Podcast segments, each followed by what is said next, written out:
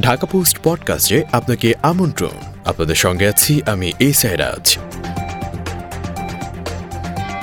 দোল খাওয়ার সময় গাছ চাপায় প্রাণ গেল শিশুর। চুয়াডাঙ্গার জীবননগরে দোল খাওয়ার সময় গাছের নিচে চাপা পড়ে আবির হোসেন নামে এক শিশুর মৃত্যু হয়েছে। বুধবার বিকেলে উপজেলার রায়পুর গ্রামের আদর্শ পাড়ায় এ দুর্ঘটনা ঘটে।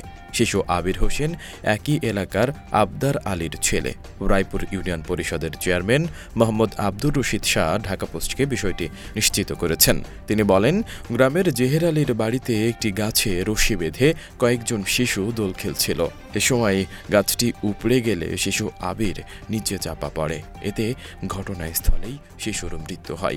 স্থানীয় ইউপি সদস্য আব্দুল মালিক বলেন, গাছের শিকড় নরম বা মাটি সরে যাওয়ার কারণে এ দুর্ঘটনা ঘটেছে বলে ধারণা করা হচ্ছে। শিশুর মৃত্যুতে এলাকায় শোকের ছায়া নেমে এসেছে। শুনছিলেন ঢাকা পোস্ট পডকাস্ট, দেশ বিদেশের সব প্রান্তের সর্বশেষ খবর জানতে ভিজিট করুন ঢাকা পোস্ট ডট কম।